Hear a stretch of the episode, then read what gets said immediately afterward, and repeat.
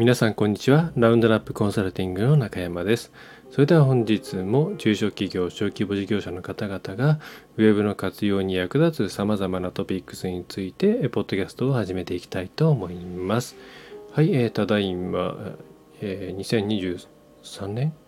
の2月の11日の、えー、24時、えー、まあ0時15分ですね。はい。今日はね雪がすごかったですね。思ったよりすごくて、えー、うちはちょっとねまあスタッドレス履いてなかったんで車出せなくてちょっと今日ね不便だったんですけれどもまあ子供たちは雪の降っている中元気になんかね乗れながら遊んでいたんで明日の朝クシュンクシュンいってないかななんて心配になってしまってはいるんですけれども、えー、皆様の方はいかがでしたでしょうか。まあこんなね笑い話というか、え、そういうところで済まないようなどかどかの雪が降っているところも、え、あるかもしれませんのでね、えあんまりこれを、えそういう話だけで済めるのもどうかなと思うんですけれどもまあ久々に雪遊びうちはまあ下の子が、え5歳なんですけれども、まあ、初めてですかね、え雪積もった雪で遊ぶっていうことをしたっていうことでああそんなに降ってなかったんだなまあ上の子が今9歳ですかね、えー、では何回も、まあ、一緒に遊んだりしている記憶があるのでうんまあ最近降らなかったんだななんていうことをそんな風に感じておりますね。まあ私が子供の頃はまあ子供の頃はって言ってももう30年以上前ですけどもねなんか冬になったら普通に降っていて、えー、まあ結構降ったら授業が中止になって雪遊びをさせてくれたなんていう思い出があるので、えー、なんか雪が減っちゃったななんていうのはね、えー、改めて思うところですね。はい。まあ、それはさておきですね、今回は、えー、話題としては、えー、情報収集の話を少ししようと思うんですね。えー、今、えー、きっかけとしては今コンサルのお客様の方で、えーとまあ、自社のコンテンツ、まあ、コンテンツですかね中心に、いろいろ情報を集めてみてみたんだけれどもうちとしてはまあ実際どれをやればいいんでしょうかという質問が今日の昼ぐらいあ違う昨日かな、えー、来て今日回答をしたので、えー、これに関しては、まあ、それに限らずいろんな方に聞いてもらいたいなというふうに思ったので、えー、具体的な質問の内容というところはですね、えー、ちょっとそれは何でしょうね、まあ、お客さん側の、まあ、お金払って質問していただいているのでちょっとそれは省略するとして、まあ、そもそもの、えー、情報収集特にツイッターですね。今はねツイッターかな、えでの情報を、どういうふうに、吸収していけばいいのかというところ、まあ、具体的に言うと、え、ここに関してはスルーした方がいい、え、ここに関してはこういう観点で、えそれが自分たちに必要かどうかというところのスクリーニングをしていった方がいいというその2段階の話をしていければと思います。はい。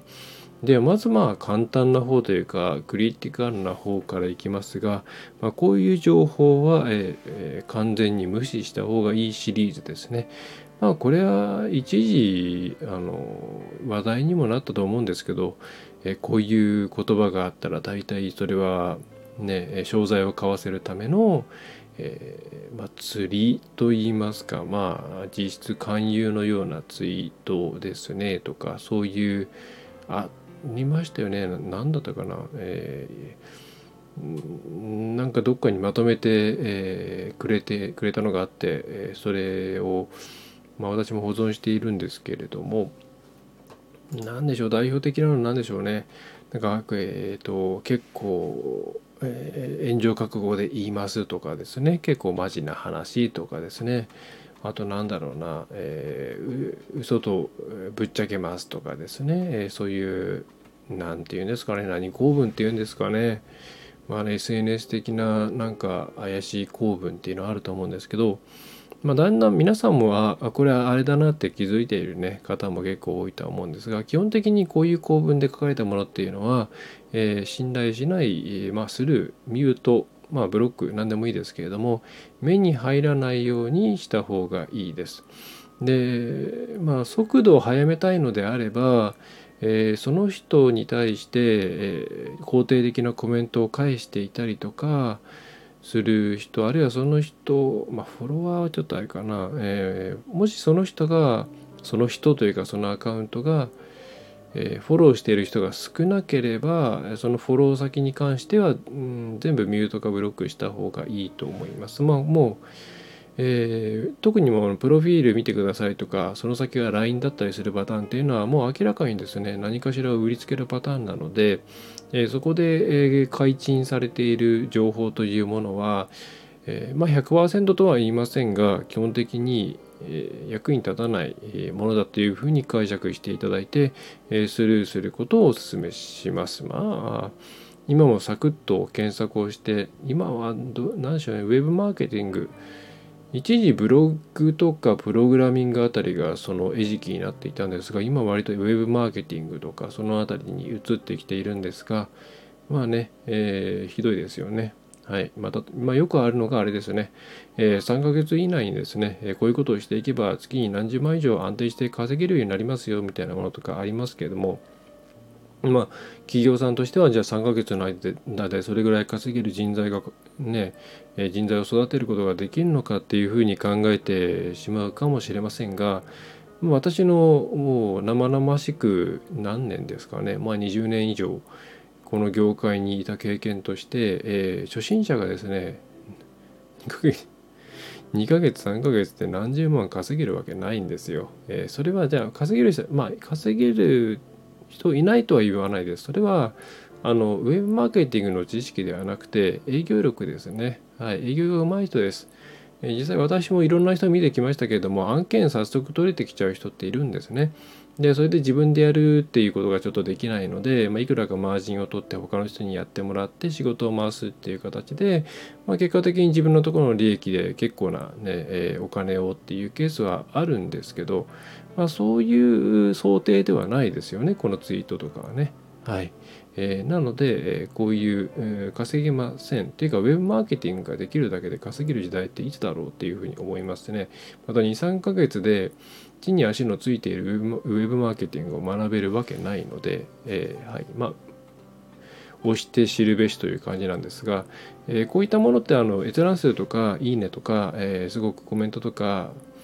たくさんあるので本当かなって思っちゃうかもしれないんですけど、えー、まあ大半はですねそれを信じたい人が押しているコメントしているか仲間内です。はい。まあ、ご助会みたいなもんだと思ってください。もうこれはもう言い切ってしまっていいと思いますと。で、まあ、こういったものに関してはもう完全するということで、まあ、多分、皆さんも異論はないとは思うんですけれども、まあ、そうではなくってその、まあ、そうじゃないけれどもうんどうしたものかなという、えー、いろいろいろいろなノウハウをみたいなものをツイートしてくれていて、まあ、それが、まあ、さっきのほどのようないかにもブラックなものではなくて、うん、でもただ自分でも判断ができないようなものって結構あると思うんですよね。でこれをじゃあどうスクリーニングするかっていうとまあもちろん一番いいのは毎回毎回きねまあ手前味噌になってしまいますけれども聞いてもらってまあねコンサル受けてもらって聞いてもらってこれが本当なのかとかっていうことをこうやり取りをしながら審美眼を育てるっていうのが一番いいんですけれどもまあなかなかあのそういうことでもないそういうふうにね、えー、いかないケースもあると思いますし、まあ、別にうちも売り込みのためにポッドキャストやっているわけではないので、えー、そうではなくてじゃあどう判断するかっていうところなんですがまず、えー、一番チェックしていただきたいのは、えー、その人のバックグラウンドです。はいえー、で皆さんは基本的に企業の担当者あるいはまあ経営者の方がやっているかもしれませんが会社として、えー、中長期的にというかまあ基本的に会社を継続させる前提で、えー、営業活動であるとかマーケティング活動をしようと思っているわけですよね。でもっと具体的に言えば例えば今使っているドメインとかそれから今使っているホームページとかあとは今のリストとかお客さんとかっていうものをきちんと維持したまま伸ばしていきたいという前提だと思うんですよね。はい。でそれに対して、えー、まあ、ツイッターとかを中心に発言している人はどういう人が多いかっていうとうん、まあ、基本的に企業の中の人ってノウハウなんか書けないんですよね。だってそれって企業の資産でもあるしえっ、ー、となんだろううんまあ間違ったことを言ったら会社に迷惑がかかるし、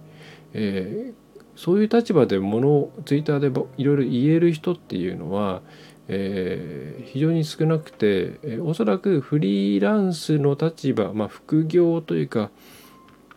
多分うんどちらかというとフリーずっとフリーでやってきてその立場の強さがあってでも会社にジョインして、えー、そこでも活動するただ条件としてそのフリーランス的な活動も許してねっていう条件で、えー、中小企業なんかに入っているようなケースだと思います。はいまあ、私がまこういった副業云々とかフリーランス云々とかそういうのがなかった時代にそういう働き方をしていて、えー、ずっと個人事業主で、やってきている中でそのうんとですね、まあ、それと並行していろんな会社、まあ、それ正社員のけだったこともありますし、えー、派遣とか、えー、委託委託じゃないな、まあ、派遣か、えー、みたいなケースもありましたし、まあ、いろんなケースがあるわけなんですけれども、えー、でもそれって多分すごいレアで、はい、基本的には、事業会社の中の人あるいは代理店とかそういうウェブ関連の会社の中の人で自由にノウハウを発言できる人っていうのは極めて少ないと思います。え会社の看板を背負っているという前提であれば多分それを明記して話しているはずなんで、えー、じゃあじゃあどういう人がそういうノウハウを話しているかっていうとえー、基本的には、まあ、ま、ずフリーランスの方ですね。どこにも属してないフリーランス。ただそれよりはるかに多いのがおそらく、まあ一番ピタッとくるのが、えー、ブロガー、それからアフィリエイター、えー、といった方だと思います。まあ、それがどういう目的かっていうのは、うん、承認欲求もあれば、え、何か自分たちのやっている活動であったり、まあねえーと、自分のやってるサイトへの集客とか、え、アフィリエイトならまあその先踏んでほしいとか、え、それがブロガーであればですね、まあ、シンプルに誰かとなね、えー、誰かと知り合いになってもっと、まあ、お互いノウハウ交換したいみたいなケースもあるかもしれませんし、まあ、自分のブログに誘導したいろいろケースはあると思うんですけども、えー、大概そういう人だ人です。はい。えー、なので背景が全然違うんですよ。例えば、えーまあ、もちろんこれはねそういうそうじゃないっていう人もねいるとは思うんですが例えばアフィリエイトをやってる方であれば、まあ、今まあとはいえ個人じゃなくて今アフィリエーターさんってほとんど実質企業さんなんで個人のアフィリエーターで相当少ないんですけどまあ、個人のアフィリエーターさんでやってる人っていうのはまあ複数サイトを持っていてですね、まあ、その中で Google のアルゴリズムと戦いながら、えー、集客をして、まあ、いわゆるアフィリエイト報酬を得ているわけですね。そうすると皆さんと違って割とですねまあ、例えばドメインをペナルティを受けて飛ばすとかあるいはコンテンツを思いっきり変えるとか移し替えるとか実験するとかそういうことに対しての意識がすごく意識というかなそういうことに対してのしょこうなんでしょう敷居そういう行動をするするためのなんでしょうね、えー、敷居がすごく低いんですね。なぜかというとリスクがそんなにないからですね皆さんに比べて。皆さん例えばドメイン飛ばしちゃったって言ったらもう大問題なわけですよ。それはもうずっとお客さんにかいこう見せていたホームページの URL が変わってしまうっていうことになりますし、えー、しかも COJP とか基本的に会社で1個しか取れないようなドメインを使っていたらもう取り返しがつかないんですよね。そのペナルティ受けちゃったら、えー、でも例えばアフィリエーターさんまあブロガーの場合は SEO を考えるんであんまりドメイン変えたくないかもしれないですけどももしそうなったらまあドメイン変えればいいわけですね。まあ、リダイレクトしちゃうとちょっとまたそのペナルティがね移転する可能性なんかもあったりするんですがただコンテンツの使い回しができるんで割とあのイージーというか気軽にそういうことがまあ気軽にというか一応そういう逃げ道があるんですね。えー、でだなのでそういう方がいろいろ言っていることってそういう逃げ道がある前提でえやっていることいろいろ実験しやすいような状況で言ってることなんで皆さんがそれをそのまま信じてやってしまうとリスクがあることが多いですね。はい、でまたうんそのブロ特にブロガーさそうだと思うんですけれども非常にトレンドが重要な分野が多いと思います。えー、つまりニュース性の高いものとかですかね、えー、を中心に記事を作っていって、まあ、そこで集客をするっていうパターンですよね。えー、で皆さんって、うん、じゃあ自分のホームページにニュース性の高い記事があるかっていうとまああったとしてお知らせとかそのコラムとかそういったところで時事ネタを扱うとかそういうケースぐらいでメインの、えー、その収益を生むサービスコンテンツとかお客様の声とか会社概要とかなんかそういったものって別にそんなに更新しないじゃないですか。はい。ね。そういう割と stable な形のうんコンテンツと、えー、それからツイッターなんかにたくさんいる方たくさんいるいる方が作ってるようなその流動性の流動性というかなその生存期間が短いコンテンツニュース性の高いコンテンツ、えー、この2つを同じノウハウで語るのは無理なんですね。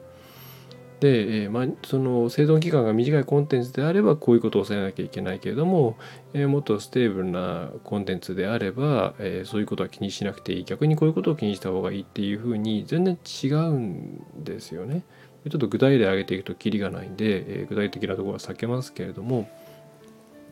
そういうふうにあのバックグラウンドによって、えもやれることやれないことそれから効果的なことそうじゃないことというのが全然違う。えー、違うというのがまずありますと。でまた、まあ、正直ですね知識レベルとしてもバラバラなんですよねもちろんちゃんとしたことを言ってる方もいますただそうじゃない方もやっぱりいっぱいいて、えー、なんか昔の SEO 本に書いてあるようなことを言っていたりとか、えー、なんだろうな海外、まあ、誰かから聞いたことをそのまま言っていたりとか、まあ、どっかセミナーで聞いたことを自分の言葉で言い換えたりとか、まあ、そうやって電車バトのようになっていたら、まあ、絶対どっかでなんか歪みがきますからね、えー、そういったものがうん多かったりするわけですね。だから結構その私が聞かれるような質問に関してもなんか10年前いや15年前ぐらいに SEO 界隈でいいとされされていたことがいまだになんか言われているのだなと感じたりとかですね。うんまあ、例えばその文字数は何文字以上とかですねえーと、H タグはどうするとかですね、えー、そういったことがいまだに流れていたりとかしますしね、えー、それからなんだろうねなんか URL の階層の話とかですね。それから日本語の URL の方が有利なのか不利なのかみたいな、えー、今そんな話するみたいな内容が結構普通に流れていて。まあ、あとはなんか漠然としたやつですよね。こう低品質なコンテンツは削除した方がいいとかですね。何をもって低品質かっていう前提がないとその話ってできないと思うんですけれども割とその言葉だけがね、えー、飛び交っていて、えー、まあ、混乱を混乱を起こさせるみたいなとこですよね、うん、があります。はい、なのでえっ、ー、とうん、ちょっと話あっちゃこっちゃいきましたがツイッターに関してはまずバックグラウンドを見ましょうと。で基本的に皆さんは最初は自分と同じような立場あるいはまあ自分たちと同じような企業を支援している会社の人のコンテンツだけを見るようにした方がいいです。はいえー、そうじゃない人たちに関しては、えー、価値がないとは言いません。あのただある程度情報収集に関して、えー、何でしょうねスキルがついてきて、良し悪しが判断できるようになってからそういうものに手をつけた方がいいです。はい。あの玉石混交ですし、まあ、一歩間違えれば一番最初に申し上げたような、まあ、ちょっとそういうよろしくない系のものに行ってしまう可能性もありますので、はいえー、順番としてはまずちょっと安牌からきちんと攻めていった方がいいっていうのはありますね。まあ、あとは何でしょうね。まあツイッターのつぶやきよりやっぱりまだちゃんとブログ記事にしてくれるところとか。うん。うん。YouTube どうだろう。文章を最初は文章で文章で吸収した方がいいと思います。うん、これはあの文章でまとめられる人っていうのはある程度いろんなものを論理的に作れる人なんですね。ちょっとこれもしかしたら語弊あるかもしれないんですけどで動画でのみ出しているっていう人はうーんまあちょっと動画見てみないと分かんないですけどもすごい論理的にちゃんと作れる人ももちろんいますけれども文章にはうまくできないけれどもこんな感じだよっていうことを伝えたいみたいなケースが多いと思いますつまり言語化して整理するのがちょっとうまくいかないから、え、動画で伝えてしまおうっていうようなケースですね。なので私はまずは文章系の人から入った方がいいんじゃないかなというふうに思うんですよね。うん難しいなちょっと私もそこまで正直チェックする時間がないので特に動画とかってはっきり言ってほとんど ほとんどのチェックですね。まあ一部の自分に関係のあるとことか、まあ、かつてお世話になったとかみたいなところはチェックさせていただいていますけれどもうーんそれ以外のなんかそれ系のチャンネルはすいません正直あまり見てないんでもしかしたら良くなってるのかもしれないですけどうんどうなんでしょうねというちょに濁った形で終わらせていただきますね。はいまあ、そういったとこから、えー、やっていきましょう。えー、でその上で、まあ、ノウハウこうじゃあノウハウというかじゃあこれやここの辺りのリストからやれることを選ぼうかっていうふうに、まあ、情報を皆さん集めるじゃないですか。じゃあその時にじゃあどどれをやるという判断についてはうんとですねホームページ前提でそれを考えてしまうとやっぱり、うん、バイアスがかかるので一旦それをそうですねまあ店舗であったりあるいはそうななんかパンフレットとか、えー、そういうものに当てはめて考えた方がいいと思います。例えば、えー、まあ、さっきも言いまあ、あのページは更新した方がいい古いページは更新した方がいいなるべくフレッシュに保った方がいいっていう話をじゃあパンフレットに当てはめましょうって言った時にじゃあパンフレットはっていうのはどんどん新しく変えていかなきゃいけないのかなって考えると、まあ、これもちろんその情報が変わっている最新情報がある例えば製品情報変わっている新しい商品が増えている、えー、みたいなものであればこれは変えないといけないですよね。はい。だそれはやるべきです。ただじゃあ何も変わってない例えば会社概要とかですよねそれからアクセスマップとかそういうところは変えるべきかって言ったら別にそれは変えなくてもいいじゃないですか。はい。えー、ね、じゃあ店舗にいろいろ貼り出しているチラポスターとか置いてあるチラシとかも同じで変わっていれば変えるべき変えわっていないとこに関しては変えなくても別にお客さん困らないですよね。いつもいつもなんか会社の地図が変わっていなきゃダメだって思うお客さんいないですよね。はい。っていうふうに他のものに例えていきましょう。はい。でまた例えばそうですねえっ、ー、となんだろうな、えー、古い古いというかうんとあまり読まれていないコンテンツに関しては、えー、削除していこうという意見があったとしましょうそうするとじゃあそうですねまあこれどう計測するかさておきまあ店内で置いてあるパンフレットの中で、まあ、ここはよく見るけどここはあんま見せないなっていうページって、まあ、あったりするじゃないですか。ここはよくお客さんにこれこれこれな見てくださいよってやるけど、えー、この辺のページってそういえば全然見せないなみたいなことがあった場合やっぱり2択ですよね。あそもそもいらんのだなと。あるいはあこれは見せ方悪いだけで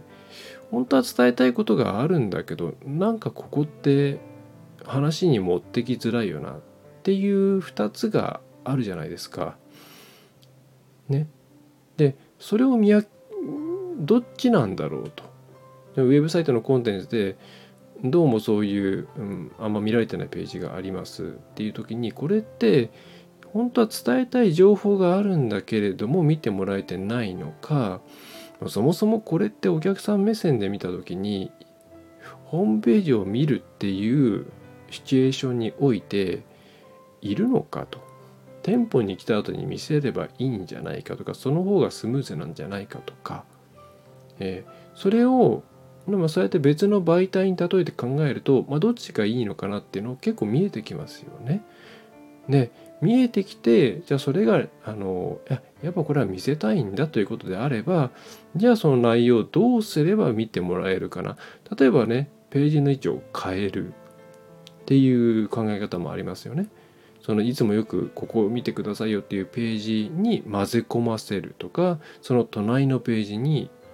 えー、動かす、はいえー、っていう考え方もあれば、まあ、そもそも見せ方全部変えてしまうっていう方法もありますよね。でこれホームページでも同じでナビゲーションを変える例えば、えー、読んでもらいたいんだったらよく読まれているところからそこからきちんと関連しているような形で関連リンクとして分かりやすいナビゲーションをつけてあげるあるいはそもそもそのコンテンツ自体をちゃんとリライトして、えー、もっと伝わるようにしていく。はい、えー、こんな感じでじゃあ何すればいいかって結構決まってきますよね。はい、えそういうふうにしてあの皆さんやっぱりホームページとかウェブとか苦手意識がある方は特にそうなんですけど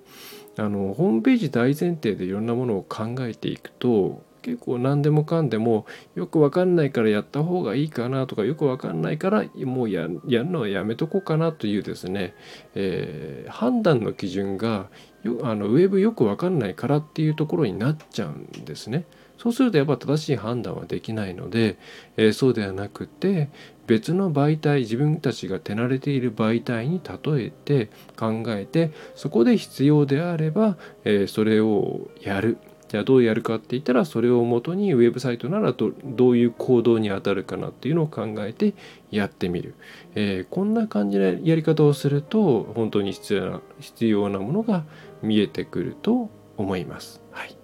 えー、ということで今回は情報収集についてでした。えー、まあ、大きく3段階ですかね。はいえー、一つはもういわゆる怪しい系の言葉から始まるアカウントですねソーシャル構文といいますかね、えー、嘘だと思って聞いてくださいとかそういう、えー、ちょっと待ってとかですねそういうやつはも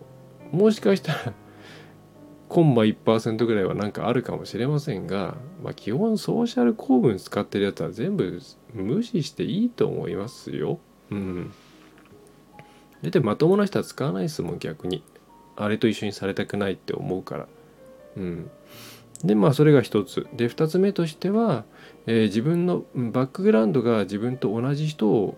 の情報をまず取りましょうということですね。バックグラウンドがあまりに違う人の情報は、えー、その人たちにとってそのその同じバックグラウンドの人たちにとっては有益かもしれないけれども皆さんにとっては有益じゃない可能性があるので、えー、ひとまず置いておくまあ気になるならブックマークぐらいはしておくっていう感じですかね Twitter ブックマーク機能あるんではい。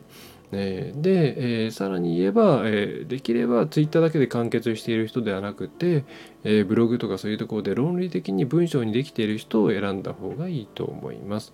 えー、それからその後にじゃあピックアップしましたこれやっていきましょうじゃあそれをまあどういう順番でやるかあるいはやるべきかやらないべきかあるいは何をやるのかっていうところを考える時にはいきなりホームページとかウェブというふうに考えないで、えー、自分たちが慣れてきているリアル系の媒体とかそういうものに例えてから考えていくことをお勧めしますと。はいこの3ステップで考えていくと大体自分たちのやりやんなきゃいけないことが見えてくるので、えー、おすすめですというのが今回の内容ですね。はい。まあいろいろ Twitter もね荒れてきて荒れてきてじゃないな、えー、まあ、私としてはもうちょっと静観してでもいいんじゃないのって正直思うんですけどまあいろいろね、最近で言えば API 有料化とか、えー、なんだろうなそれから、まあ、まあ、サービスが止まっちゃったのはミスとして、えー、まあ、少し戻ればリストラリストラとかレイオフの問題もありますしうんまあ本当か嘘か分かりませんが、えー、気に入らないことを言った人をクビにしたとかですねいろんな噂がまあイーロン・マスク氏中心にあるんですけどまあ、もうちょっと落ち着いてみていいんじゃないのっていうふうに思います。結構うん正直なんかツイッター云々っていうよりイーロン・マスク氏を好きか嫌いかみたいなところでうん物事を解釈しちゃってると思うんですよね。事実はもっとフラットに見るべきであって嫌いだから悪く解釈しているえー、好きだからよく解釈してみるみたいなとこがなんか綺麗に分かれちゃっているような気がするんですよね。皆さんマストドンに逃げましょうなんて言いましたけど結局マストドンからのユーザー全然増えてないですからね。戻ってきてますしね。はい、まあ、最近はミクシーとか言われてますけどいつくわけがないじゃないですかと正直思いますけどもね。はい。まあそんなところで、まあ、私は静観しておりますが、まあ、前にそのボットですよね、まあ、API 有料化は、まあ、結構施策としてはすごいうまいなと思ったんですよね。多分あのね皆さんが思ってる以上にその自動化ボットって海外ではものすごい数あるんですよね。だ結構皆さん日本国内の割と温当なボットを想定してると思うんですけど海外だともうもう何千とか何万とかの単位でボワッと作って世論形成するみたいなことをしているんでそういう単位で言ったらじゃあ1アカウント1万円取りますって言った時にそれ相当なダメージじゃないですか。えーまあ、なので、えー、まあまあ東京都凍結祭りとかもありましたけれども、まあ、あれまあさすがに凍結祭っちゃうのはどうなのかな。警告警告ぐらいから始めてもよかったんじゃないかなと思いますけどまあ推測でしかありませんが、えーまあ、凍結解除の申請をしてきた人っていうのはまともな人でそうじゃない人っていうのは凍結したままでっていうそういう戦略なんじゃないのっていうことを言ってる方がいてああなるほどねと思いまして、まあ、それもあるよねと思うとまあ結構その無理やり感とかねパワープレイなところはありますけども、まあ、割とイーロン・マスク氏ってさすがさすがね、えー、この立ち回りをしてるんじゃないかなというふうに、まあ、私としては思ってます。まあ多分スペース X とかその辺でまあテスラとかで私がいい印象を持ってるという線もあるんでしょうからその辺はさびいてもらいたいんですけどもえー、まあ、ちょっと引いてみてもいいんじゃないかなと思います。まあ、ツイッターがね、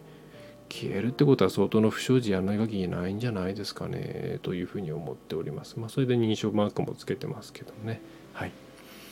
えー、それでは、まあ、ちょっとまた長くなっちゃいましたね。すいません。えー、今回はそんな感じで情報収集、特にツイッター上での情報収集に関して、こうしていったらいいよという内容をお送りさせていただきました。はい。えー、ということで今回は以上になります。えー、っと、ぜひ、えっ、ー、と、なんだ、えー、ポッドキャストの方は購読とかレビューとか、えー、していただけると嬉しいですね。えー、YouTube の方で、えー、細々とミラー配信もしていますが、まあ、よろしければコメントとかいいねとかつけてもらえもらえると嬉しいなと思います。またスタンド FM で見ている、聞いているというコアな方はですね、まあ、レターとかいいねとかつけていただけると、まあ、大変嬉しいです。はい。えー、それでは最後までお聴きいただきましてありがとうございました。えー、ラウンドナップウェブコンサルティング代表取締役の中山がお送りいたしました。また次回もよろしくお願いいたします。